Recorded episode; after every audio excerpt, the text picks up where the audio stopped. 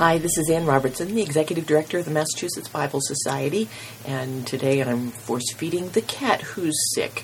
Uh, but anyway, I'm also writing Spirit Walkers, and the devotion for today comes from Psalm number 90, verse 4. For a thousand years in your sight are like yesterday when it is past, or like a watch in the night.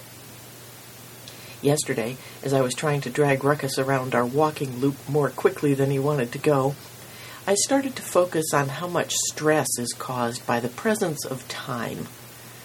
God is outside of time, as Psalm 90 reminds us, but those of us living on earth are fully within it, and it makes for a lot of stress. Every minute I stood on the road while Ruckus sniffed each leaf on a bush was a minute I couldn't be working on the book or my other work. Of course, a break from work is good, even called for in the Ten Commandments by the Sabbath commandment, but it wasn't really the work that was pressing me.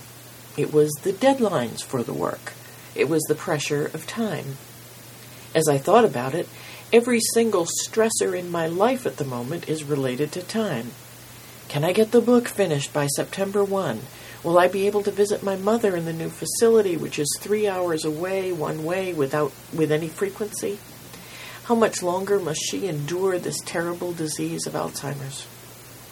Can I pull together all the plans to celebrate the Bible Society's 200th anniversary in time?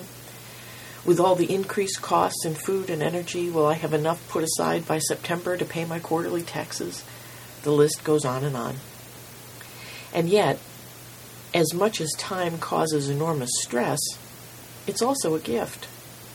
I think of the passage in Psalm 30, verse 5, which says, Weeping may endure for a night, but joy comes in the morning.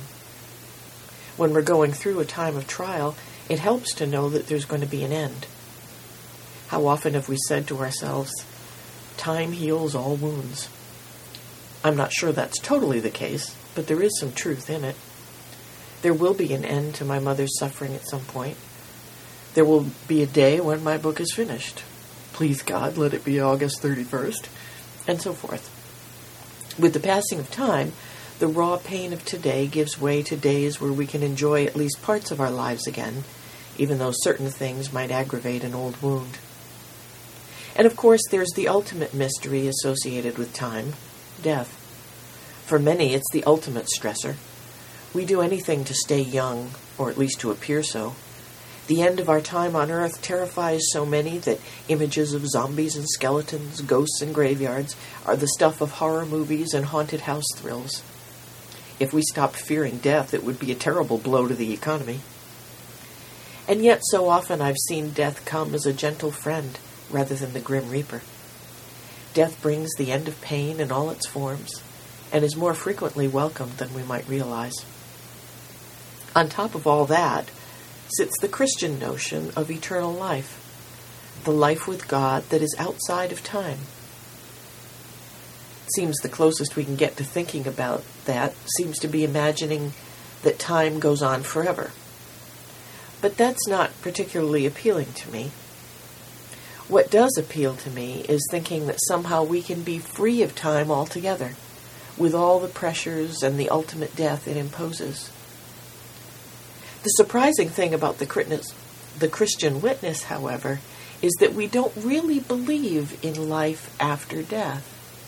We believe that eternal life, the life outside of time, begins now, in this temporal life. That when we wake up to the fact that we are spiritual beings, we sort of jump from the temporal line of this earthly life to a kind of parallel line for which time has no ultimate meaning a line where there's no death or other deadline because it's a life with God. I think that's all that Jesus meant when he told Nicodemus in John 3 that he had to be born again. He didn't mean Nicodemus had to accept a set of doctrines and intellectual propositions. He meant he needed to recognize that there was another plane of existence, a spiritual one, where death has no meaning because time has no influence. It's eternal. That's where the kingdom of God reigns, even now. And we can choose to be part of it or not. To be born again into that life or not. I have a deep suspicion that when the Buddha found enlightenment, that's what he discovered. The real battle in my own life is trying to keep my balance on the kingdom line while stifling the cries for attention from the temporal line.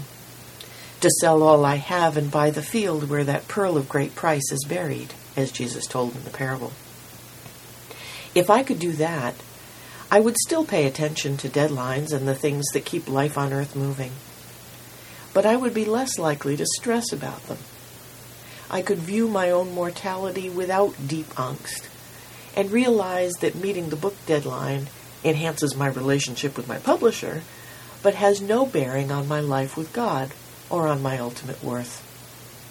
And Ruckus could smell all the bushes he wants. Will you pray with me? Forgive me, God, when I replace your kingdom with the kingdom of time. Amen.